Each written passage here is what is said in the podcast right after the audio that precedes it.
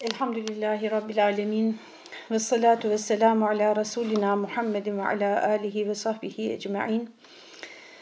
Kıymetli kardeşler, e, bugün Elmalı Hamdi Yazır merhumun Hak Dini Kur'an Dili isimli e, tefsirinden Yasin suresini okumaya devam ediyoruz.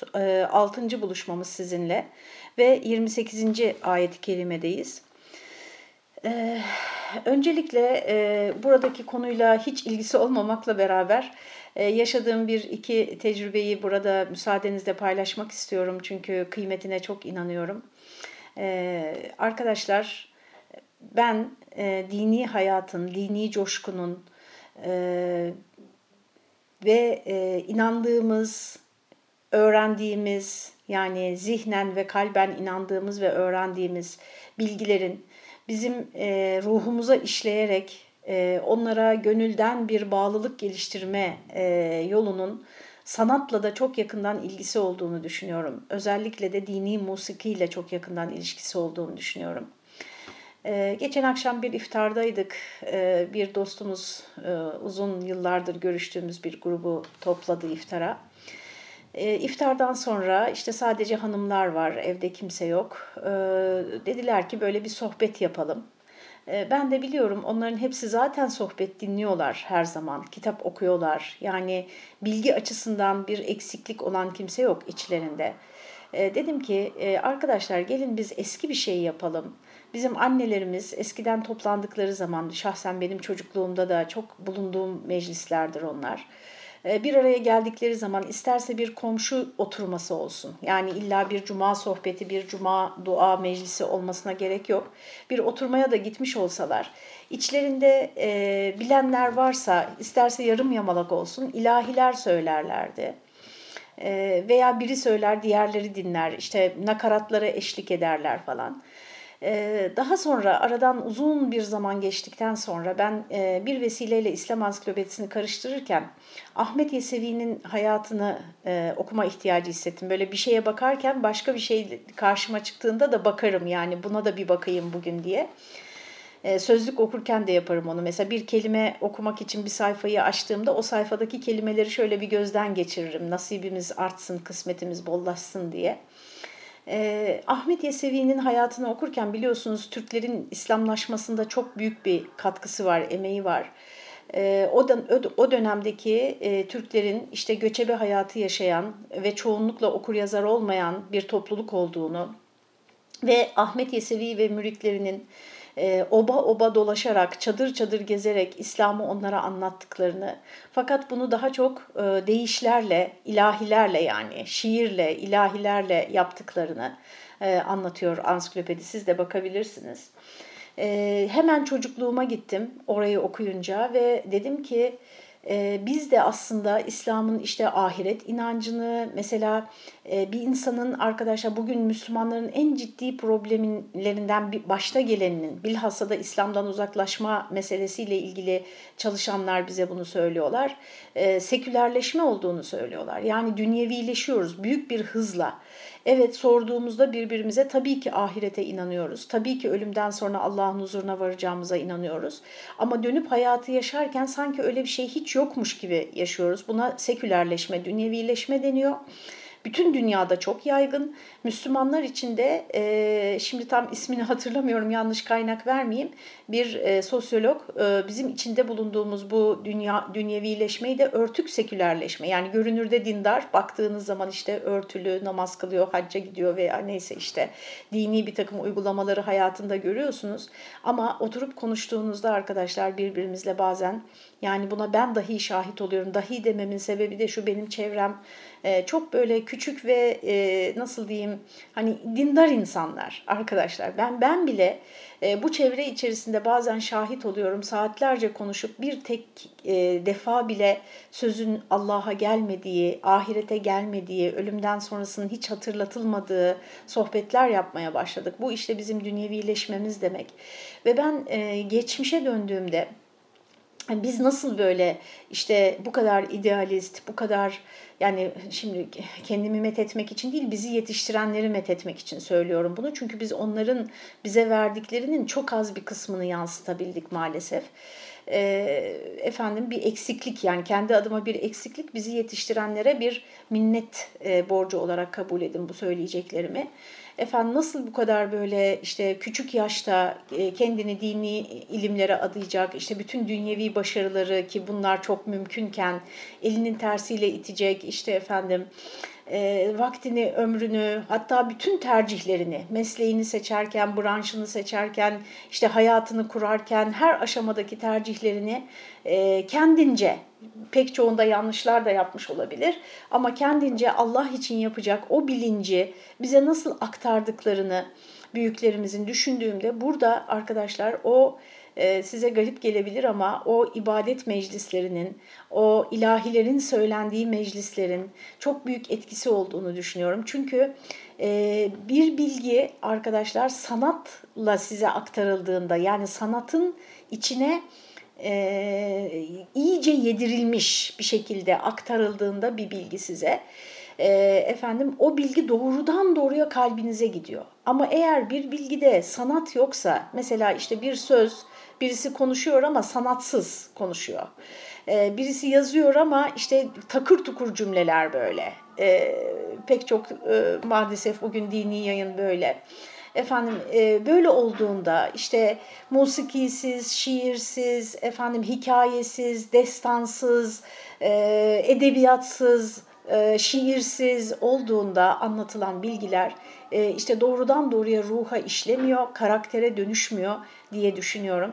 Biz de o akşam hatta e, iftar akşamı yani şu anda da ezan-ı Muhammediler okunuyor burada. Aziz Allah diyelim Rabbimiz şu nimetin kadrini bilenlerden etsin. Birazdan ona da değineceğim. Ee, arkadaşlar dedim ki o, o akşam iftardaki dostlara arkadaşlar ben dedim 8-10 yaşlarında ilk Kur'an-ı Kerim öğrenmek için şu anda ismini bile yani soyadını bilmiyorum Zehra idi ismi ama biz ona hoca hanım teyze derdik. Komşumuz mahalleden biz çocuklara küçük çocuklara Kur'an öğreten yaşlı bir hanım vardı.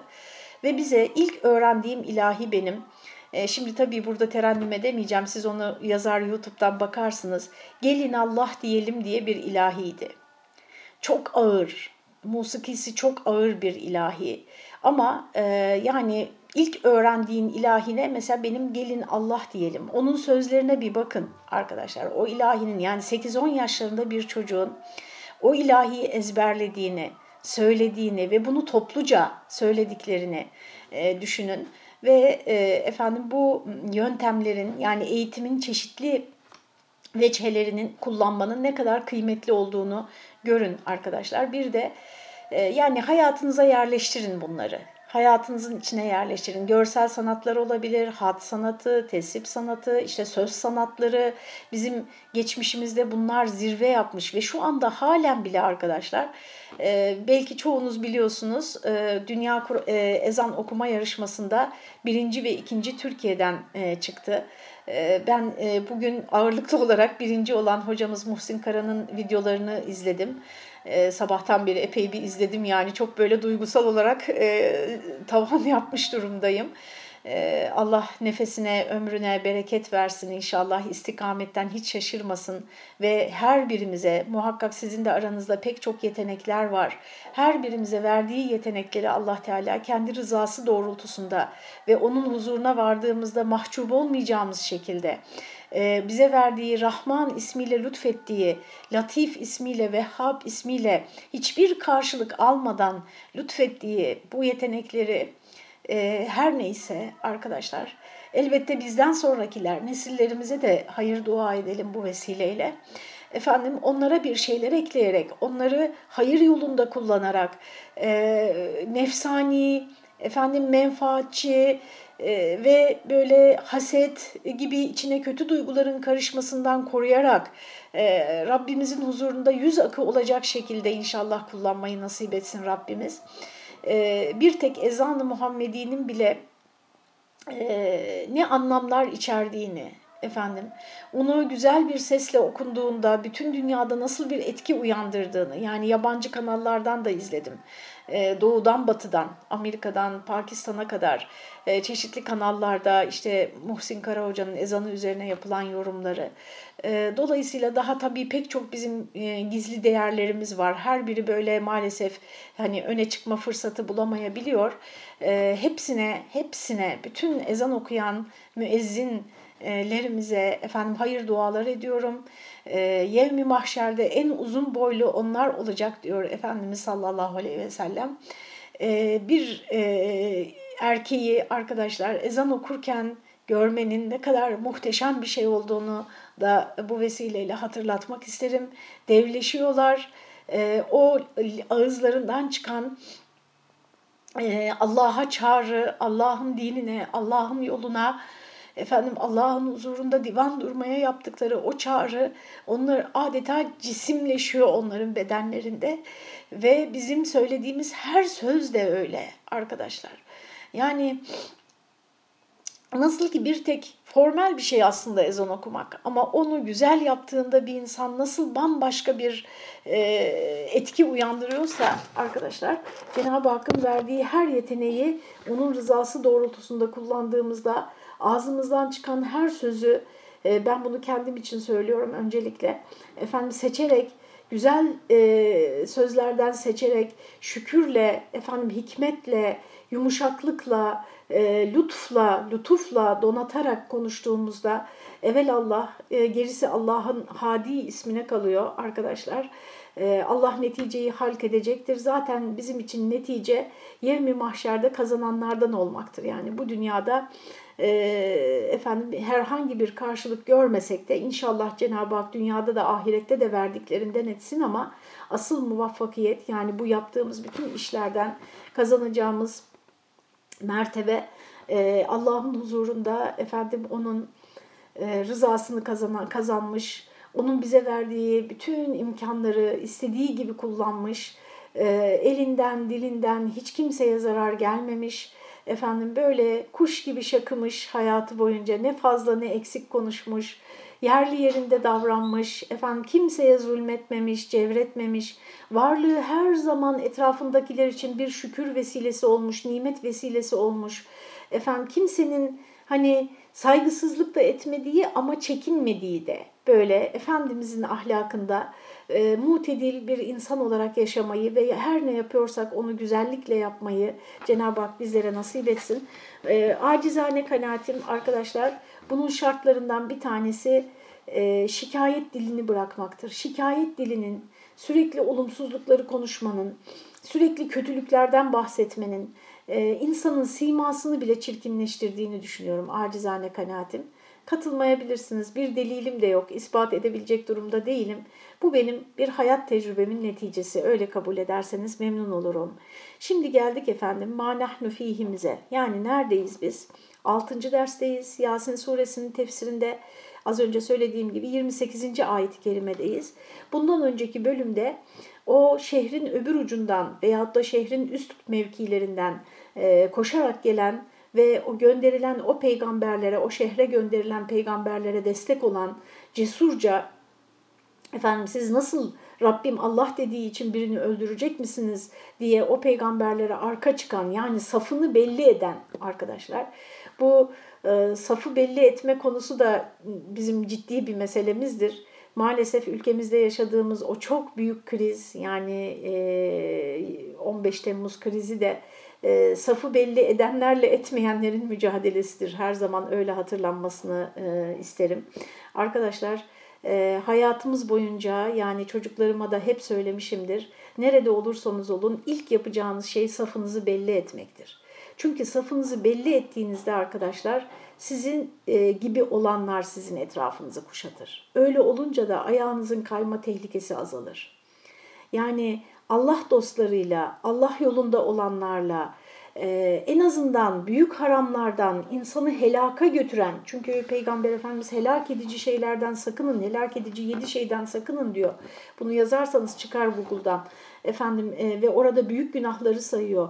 Bunlardan uzak duran insanlar sizin etrafınızda toplanır ve e, bir başka konuşmamda söylediğim gibi onu da Mehmet Dinç Hoca'dan e, duydum. Efendim Allah uzun ömürler versin, sağlık ve afiyet dilerim e, iradenizi sürekli deneyerek iradenizi yormak ve tüketmek durumunda kalmazsınız. Yani etrafınız günahkarlarla sarıldığında, e, haramlarla sarıldığında arkadaşlar sürekli bir mücadele içinde olmanız gerekir ve var olan kapasiteniz bir süre sonra tükenir. Allah korusun. Ee, eğer salihlerle, sadıklarla beraber olursak ya eyyühellezine amenüttekullâhe ve kûnû me'as sadiqîn Tevbe suresine Rabbimiz bizi çok açıkça ikaz ediyor. Arkadaşlar Allah'a karşı muttakilerden olun ve sadıklarla beraber olun diyor. Hicret olayını düşünün. Yani çevrenin bir rolü olmasaydı, sosyal hayatın insanın dindarlığında bir etkisi olmasaydı neden peygamberimiz veya sahabesi ve neden bütün peygamberler hicret ettiler diye bir düşünün arkadaşlar. Pek çok boyutu var. Boyutlarından bir tanesi olarak bunu söylüyorum. Dolayısıyla efendim her zaman safınızın belli olması, duruşumuzun dik olması, e, düşüncelerimizin net olması, elbette incitmeden, kırmadan. Ama insanlar sizin hakkınızda ya bunun daha çözemedim yani nedir bunun dünya görüşü, nedir bunun e, efendim inancı falan diye şüpheye düşüyorsa orada bir arkadaşlar acizane kanaatim e, sert gelmesin size Kur'an'dan yola çıkarak söylüyorum. Orada bir münafık karakteri olduğunu düşünüyorum acizane. Efendim Allah'a sığınıyoruz o duruştan ve ilk günden itibaren Efendimiz sallallahu aleyhi ve sellemin yanında dimdik duran mesela ilk aklıma gelen Abdullah bin Mesud gibi yani. Ne zaman e, inen bir ayeti kim okur bunu Mekkelilere dese Peygamber Efendimiz ben okurum ya Resulallah diye fırlıyor. E, çok zayıf, çok çelimsiz. Bu sahabelerin hayatlarını İslam Ansiklopedisinden okumanızı tavsiye ederim. E, aklınıza geldikçe, duydukça yani bu kimmiş diye merak ediyorsanız hemen bir açıp bakmanızı tavsiye ederim. Artık elinizin içinde yani ansiklopedi. Efendim e, ve e, o kadar zayıf, o kadar çelimsiz ki Efendimiz onu her seferinde duymazdan geliyor. Yani bir başkası çıksın, daha baba yiğit birisi çıksın. Çünkü giden dayak yiyecek yani bu ayeti okuyan büyük ihtimalle fiziksel bir saldırıya maruz kalacak.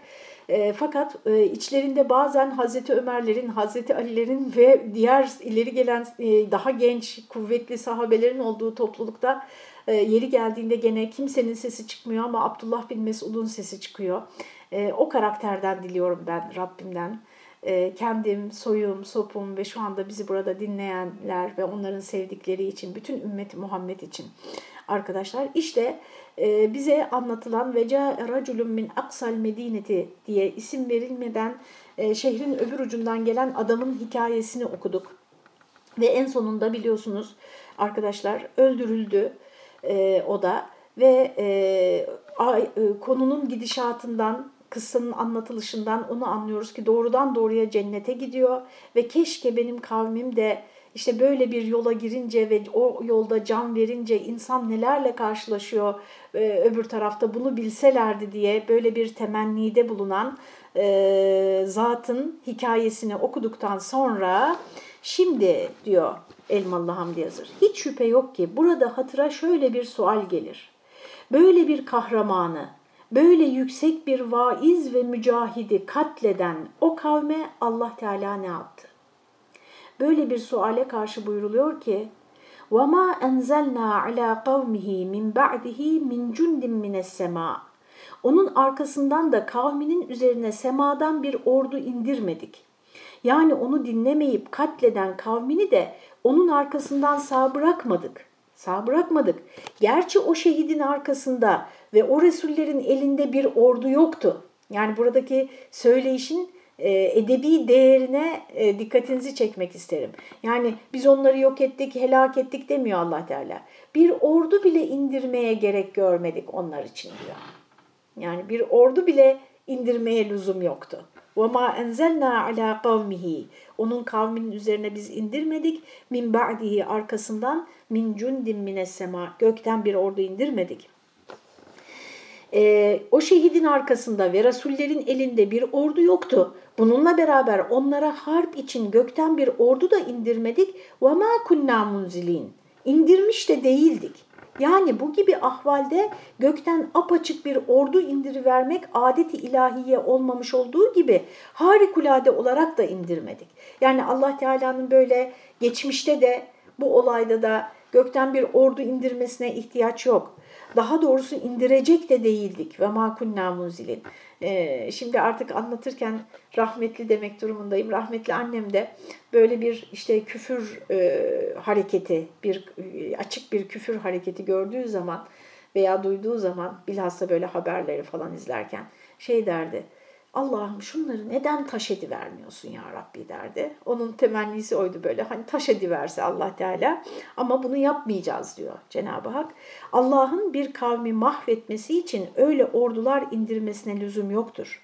Bedir'de, Hendek'te de melaike indirmesi bile, Bedir ve Hendek savaşlarında melaike indirmesi bile mücerret müminlere bir müjdeyle kalplerini tatmin içindi. Ali İmran suresinde söylüyor Rabbimiz. Sırf yani psikolojik destek olsunlar diye melaikeyi indiriyor. O bir iş murad edince sade ol der, olu verir. Yani yeryüzünde bizim işte şey sandığımız, e, olağan ve sıradan zannettiğimiz tek bir hadise bile bir kavmin helak edilmesine yeter de artar. Onun için 29. ayet imkanet olan hadise başka bir şey değil illa sayhaten vahideten sadece bir sayha, bir haykırış oldu. Tek bir ses, bir haykırma, Cibril'in bir haykırması fe, fe idahum hamidun hemen sönüverdiler. Bu ses neydi? Arkadaşlar işte bir yanardağ patlaması mıydı, bir deprem miydi? Hani çünkü bunlar da büyük seslerle oluyorlar, oluyor. Büyük bir fırtına mıydı? Hani bunu bilmiyoruz. Yalnız e, şunu söyleyeyim bazen işte daha böyle pozitivist ve materyalist bakanlar e, bilhassa da kıssalardaki bu helak konularına böyle bakanlar veya mucizevi yardımlara mesela Hz. Musa için denizin yarılması gibi e, derler ki işte o sırada bir tabiat hadisesi oldu. İşte bir gelgit oldu veya bir deprem oldu. Hani bunu böyle mucizevi bir ilahi helak veya mucizevi bir gökten bir yardım gibi görmeye gerek yok diye yorumlarlar. Biraz daha böyle e, ne diyelim modernist e, müfessirler. E, rahmetli Muhammed Hamidullah Hoca'nın çok güzel bir açıklaması var. O biraz böyle bu konuda orta yolcu. Diyor ki bildiğim kadarıyla yani ben şimdi onları değerlendirecek mevkide biri değilim. E, diyor ki kendisi öyle öyle bile olsa diyor. Yani diyelim ki işte Musa için denizin yarı Hazreti Musa için denizin yarılması e, şeydi.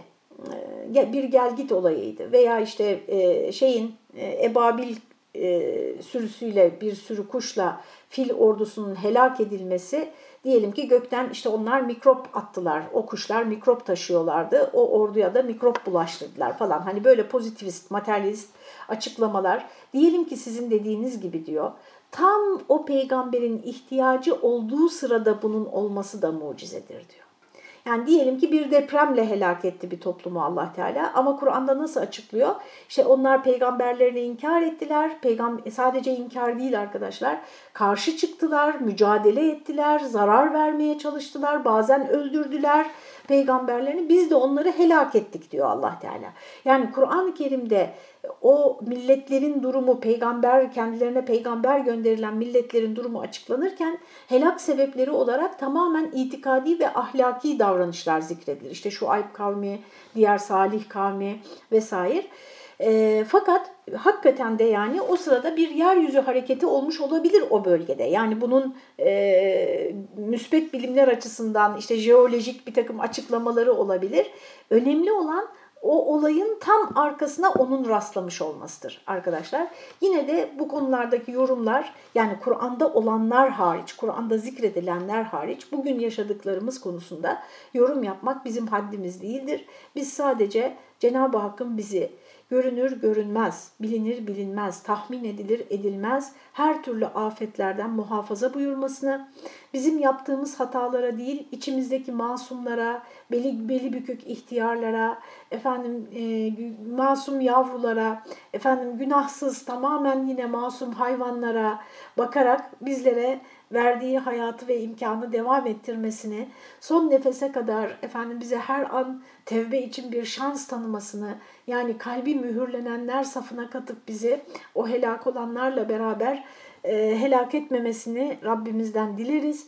Yoksa yani şu şunlar şu günahı yaptılar bak başlarına ne geldi falan bu konuşmalar çok iddialı konuşmalardır. E, hakkında ayet olmayan herhangi bir konuda dediğim gibi günümüzde yaşadığımız herhangi bir helakla ilgili olarak böyle konuşmak kişinin haddini aşmasıdır. Acizane kanaatim. Efendim Cenab-ı Hak bir şeyin olmasını istediğinde sadece ol der olur. O yüzden imkan et illa sayhaten vahide o kavmin helakı da gökten bir ordu indirmeyle falan değil. Sadece bir haykırmayla, bir sesle oldu. Fe idahum hamidun onlar sönüverdiler. Önüne geleni yakmak isteyen o ateşin kavim yani böyle ateşli, düşmanlıkları çok ateşli e, olan o kavim o vakitten itibaren sönmüşlerdir. Bundan Antakya ahalisinin mahvu helakini anlamak istemişlerse de daveti İseviye karşısında müşrik Roma devletinin ortadan kalkmış olduğunu anlamak daha şumullüdür. Şimdi burada anlatılanlar İsa peygamberin mesajını aktaran e, elçilerse, havariler belki, efendim o gelen adam da samimi olarak Hz. İsa'ya inanmış olan bir mümin ise efendim bu sönüş kim kim söndü yani? Roma devleti diyor. Peki Roma devleti arkadaşlar böyle bir anda bir günde mi söndü? Değil tabii ama e, Cenab-ı Hak için arkadaşlar zaman e, bunu hep e, söylüyoruz da ben de tam layık veç ile anlatabildiğimi zannetmiyorum. Siz en iyisi bunu fizik bir fizikçiden dinleyin zaman konusunu veyahut da vardır mutlaka videolar e, öğrenin. E, Cenab-ı Hak için zaman söz konusu değildir arkadaşlar. Zaman bizim için söz konusudur. Dolayısıyla e, işte Kur'an-ı Kerim'de bunu çağrıştıran ayetler var. E, bizden öncekiler de çünkü bugünkü fiziği bilmedikleri için bunu bilmek durumundaydılar ama Allah katındaki zamanla bizim aramızdaki zaman, bizim yaşadığımız zamanın bir olmadığını. Ne diyor Rabbimiz? Sizin Allah katındaki bir gün sizin senenizle 50 bin yıldır diyor. Yani buna göre bizim ömrümüz arkadaşlar Allah katına böyle 1-2 dakika falan oluyor bizim süremizle. E, o zaman Roma devletinin yıkılışı bilmiyorum ben e, yanlış bir rakam vermeyeyim ama faraza 100 yıl sürdü diyelim. Bu Allah katında işte 1-2 gün oluyor yani. bir gün bile olmuyor birkaç dakika oluyor. Allah katında birkaç dakika oluyor. Böyle matematik hesaplara girmeden şunu bilelim ki işte Allah Teala'nın sabur olması da e, efendim o isminin e, kapsamında bu, bu da var arkadaşlar. Çünkü o hepsini aynı anda görüyor. Yani siz şu yola girdiğinizde 20 sene sonra bu yolun nereye çıkacağını ve sizin hayatınızın nasıl biteceğini, efendim kabirdeki halinizi, mahşerdeki halinizi hepimiz için söylüyorum, e, biliyor aynı anda. Bize baktığı anda bunların hepsini aynı anda görüyor. Dolayısıyla bizi hemen cezalandırmak için acele etmiyor arkadaşlar. Ama işte dikkat etmemiz gerekiyor. Cenab-ı Hakk'ın bu hilminin, Halim ismi Cenab-ı Hakk'ın e, burada tecelli ediyor aynı zamanda. Biliyorsunuz Esma-i Hüsna hep birbiriyle ilişki halindedir. Ee, Cenab-ı Hakk'ın bu sabırlı, bu sabır sabrının, hilminin bizi aldatmaması gerekiyor. Yani başımıza bir şey gelmiyor ya doğru yoldayız. Ee, doğru yapıyoruz e, diye düşünmememiz gerekiyor. İşte mesela bir kafirin hiç başına hiçbir şey gelmeden dünyada gayet ferah, fahur yaşayabiliyor yani. E, bazen Allah Teala e, bazılarının bütün cezasını ahirete bırakıyor. Bütün sorumluluğun, bütün hesabını ahirete bırakıyor. Bazılarının hepsini dünyadayken görüyor. Bazılarını işte affediyor. Bazılarını e, bazılarına her iki dünyada da ödül veriyor. Her iki dünyada da ceza verdikleri var. E, her biri bir hikmete mebni arkadaşlar. Dolayısıyla Hani ne, nasıl oldu şimdi Roma devleti bir anda bir sayhayla mı yıkıldı yani tek bir anda Roma birden çöktü mü? Hani kaç yıla da e, yayılan bir süreçti diyebilirsiniz ama o Allah katında bir andır arkadaşlar. Yani Cenab-ı Hak e, faraza yani anlaşılsın diye söylüyorum. Hep bütün e, bela ve afetlerden dediğim gibi Allah'a sığınıyoruz. Cenab-ı Hak faraza dualarınıza sığınırım. Efendim e, benim helakimi dilese Allah'a sığınıyorum. Efendim şu anda benim içimde bir süreç başlatır. Bu süreç belki 10 sene sonra sonuçlanacak. Ama o bitti. Mührünü vurdu yani. O helak süreci başladı. Anlatabiliyor muyum? Ama biz birbirimize baktığımızda o bak neler söylüyor, neler yapıyor, hiç de bir şey olmuyor falan diye düşünebiliyoruz. Böyle e, yaşarken hayatı yani e, insanların içinde bulundukları durumları onların e, çeşitli hak edişlerine ya da etmeyişlerine yorumlamamak lazım diye tekrar hatırlatmış olayım. Ya hasreten alel ibad 30. ayet Ey ne hasret okullara ne hasret okullara efendim ayetin tamamını vermemiş dönelim. Ma ye'tihim min rasulin illa kanu bihi yestehziun. O helak edilenler yani. Ee, yazıklar olsun onlara. Hasret, pişmanlık, nedamet onlara. Niçin? Ne zaman kendilerine bir peygamber gelse onunla alay ederler. Bu alay konusu tabii e, Kur'an-ı Kerim'de alay konusunu çalışmak lazım arkadaşlar. Çalışılmıştır mutlaka. Bakın yani sizde alay maddesine bakın. Tasavvufi kaynaklarda, İhya Ulumiddin'de mutlaka var, geniş geniş anlatılıyor. Arkadaşlar, e, bilhassa çocuklar ve gençler için e, ama bizim yaşımızdakiler için dahi. Çünkü her zaman toplumdan bağımsız, müstakil bir şahsiyet oluşturacak kadar yetişkin olamayabiliyoruz yaşımız kaç olursa olsun. Efendim bu alay e, bizim üzerimizde otorite kurmak için e, kullandıkları bir yöntemdir insanların.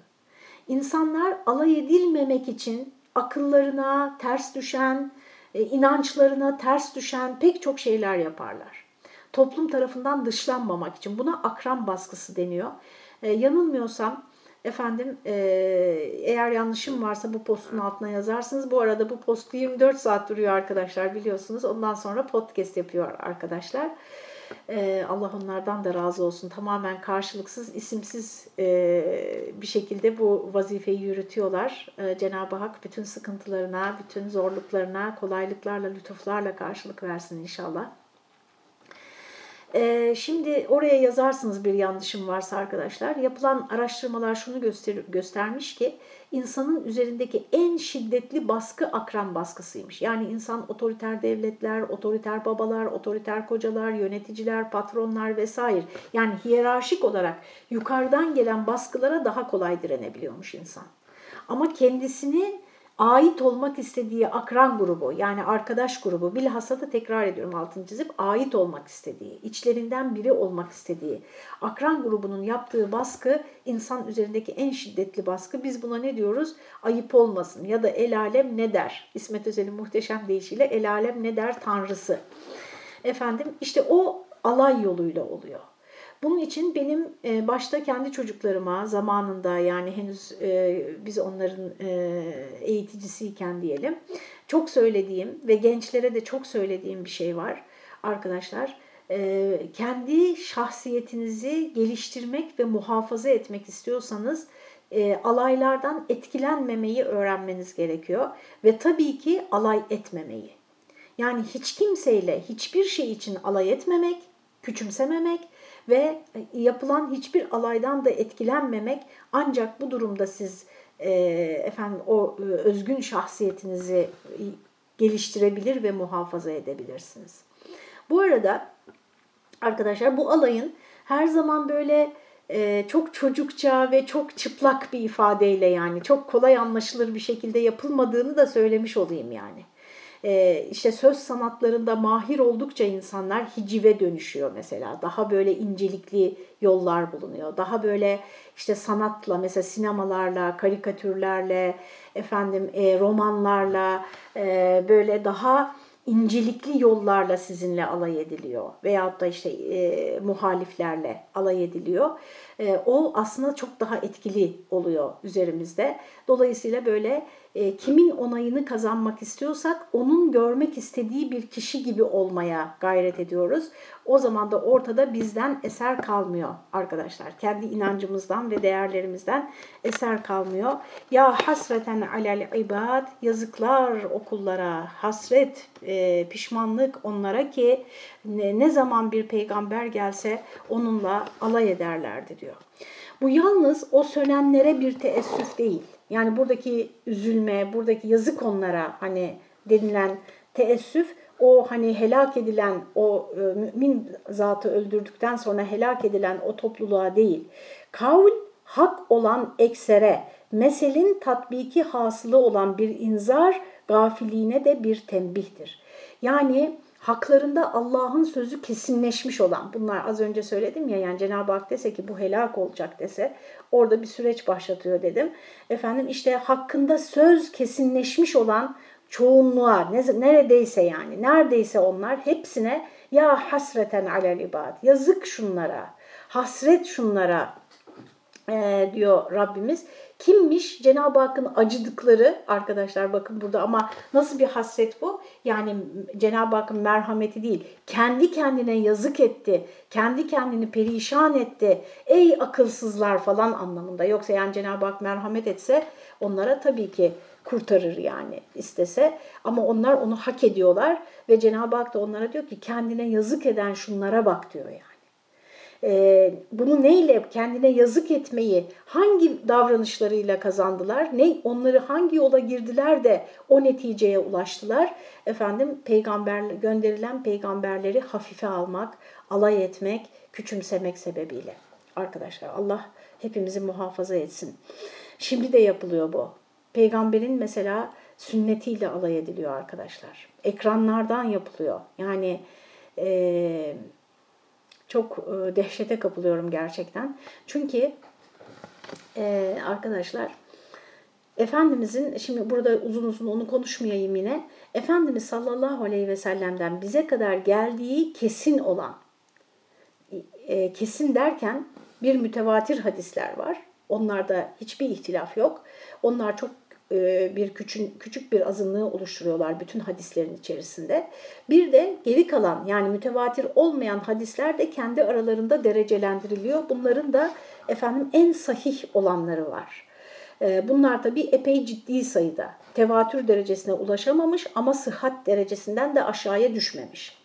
Şimdi bu sahih hadisler arkadaşlar bazen muhteva olarak yani bir hadis sadece metni itibari şey hmm, senedi itibariyle değil bazen metni itibarıyla da eleştiriye tabi tutulur. Yani senette bir problem yoktur. Yani hadis sahihtir ama metin e, anlayacağımız gibi değildir. Yani ya bir şeye ters düşüyor, başka hadislere ters düşüyor e, veyahut da akla aykırı düşüyor. Yani an, anlayamıyoruz burada ne denmek istendiğini. En azından ona ve fihi nazar demiştir bizim e, büyüklerimiz, alimlerimiz arkadaşlar. Ve fihi yani böyle bir hadisle amel edilmez zaten. Ve fihi nazar yani ama alay da edilmez çünkü senedi kuvvetli.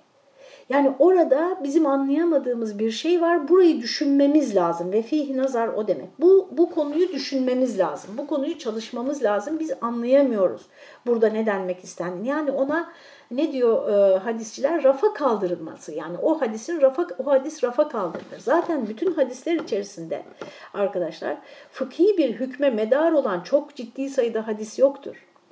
E, genellikle hadisler bizim hayatı yaşarken, gündelik hayatı yaşarken bize tavsiye, nasihat, peygamberin örnekliği, peygamber bu konuyu nasıl yapmış sallallahu aleyhi ve sellem, bizi hani buna ne kadar uyabiliriz, böyle bir rehberlik yaparlar ve bu e, bize kadar gelen bu bilgiyi böyle alayla karşılamak, yani ilk defa onlar akletmiş gibi, oradaki bir e, tenakuzu veyahut da oradaki bir kapalılığı ilk defa onlar görmüş gibi düşünmek son derece e, cesur bir harekettir arkadaşlar. Çok cesur bir harekettir. e, Allah e, şahsen ben kendi adıma dua ediyorum. Beni o duruma hiçbir zaman düşürmemesini huzurunuzda şu mübarek vakitte Rabbimden diliyorum. Babanzade Ahmet Naim'in arkadaşlar Tecridi Sarih'in mukaddimesinde yazdığı e, tam sayfa sayısını hatırlamıyorum yaklaşık 80 sayfa kadar bir hadis usulü özeti var. Tabii o da Elmalılı'yı aratmıyor yani lisanı demir leblebi. Ama muhteşem bir özet arkadaşlar. Muhteşem bir hadis usulü özeti. Orada şöyle bir benzetme yapıyor. Ee, ben de ondan çok istifade ettim. Size de aktarayım. Yani peygamberimizle alay sadece işte Danimarkalı bir karikatürist veya Fransız bir karikatürist eliyle yapılmıyor. Anlatabildim mi? Onun çok incelikli yollarıyla e, asla sanki peygamberin şahsıyla uğraşılmıyormuş da efendim onun ondan bize gelen e, rivayetler ve o rivayetleri toplayan kaynaklara yönelik bir eleştiriymiş gibi e, sunuluyor e, ve bir güven bunalımı oluşturuluyor. Arkadaşlar peygambere güveniniz yani peygamberden bize kadar gelen bilgiye güveniniz sarsıldığında aslında bu kitaba da yani Kur'an'a da güveninizin sarsılması demektir. Bu konuda da bakın işte dinsizlik cereyanları buralardan yol bularak ilerliyor. Allah muhafaza etsin soyumuzu sopumuzu. Şimdi Babanzade Ahmet Naim diyor ki bir benzetmesinde ilk raviler yani hadisleri rivayet ederek onların yazılı metinlere girmesine kaynaklık eden raviler, madenciler gibidir. Madenci madene girdiğinde arkadaşlar orada ayrım yapmaz. Bu kömür, bu elmas, bu lignit kömürü, bu taş kömürü, şunu şöyle ayıralım, bunu böyle ayıralım demez. Hepsini çıkarır yeryüzüne. Sonra o fabrikalarda ayrıştırılır. İşte bu ayrıştırmayı yapanlar da muhaddislerdir diyor. Muhaddisler ravilerden gelen bütün o rivayetleri ayrıştırır. Der ki bu mütevatirdir, bu sahihtir, işte bunun senedinde şöyle bir zayıflık var, bu mürseldir, bu şöyledir. Yani onlarca hadis çeşidi var. Bana da şimdi say deseniz sayamam. Onları tasnif eder yani hadisleri, kıymetlendirir, tasnif eder.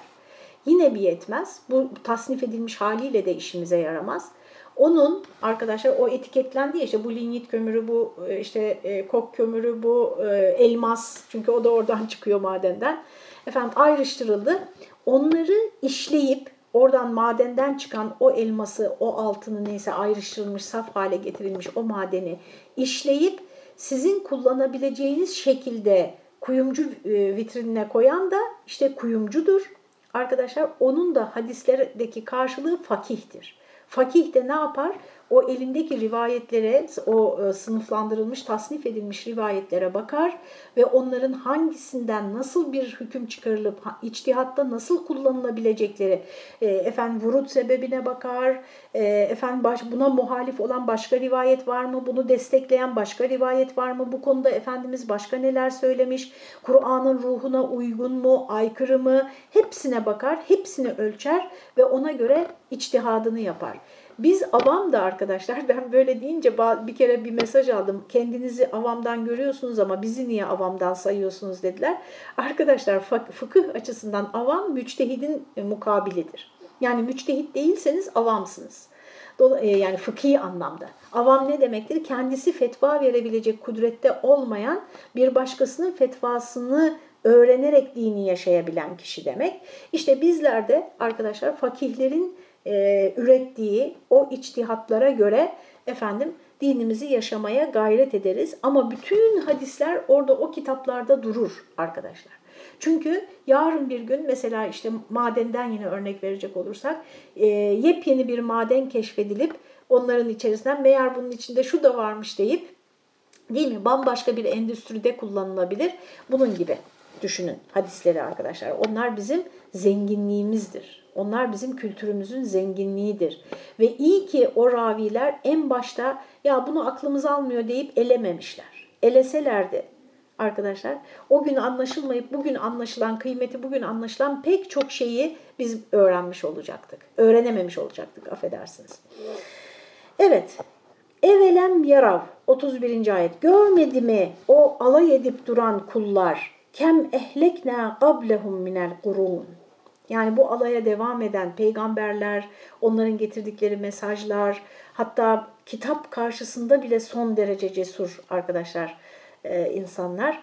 İnkar edenler değil, onlar zaten inkar ediyor. Ama iman edenler de öyle. E, neredeyse yani e, şey, e, bunu kabul etmiyorum ben diyecek. Bu ayeti kabul etmiyorum diyecek de hani onu evirip çevirerek söylüyor. Evelem yarav kem ehlekna qablahum minel kurun. Görmediler mi? Görmedi mi onlar? O istihza edip duran kullar kendilerinden evvel ne kadar karınlar helak etmişizdir. Karın deyince affedersiniz bunu kapatmamışım işte bak. Karın deyince bizim karnımız zannetmeyin arkadaşlar.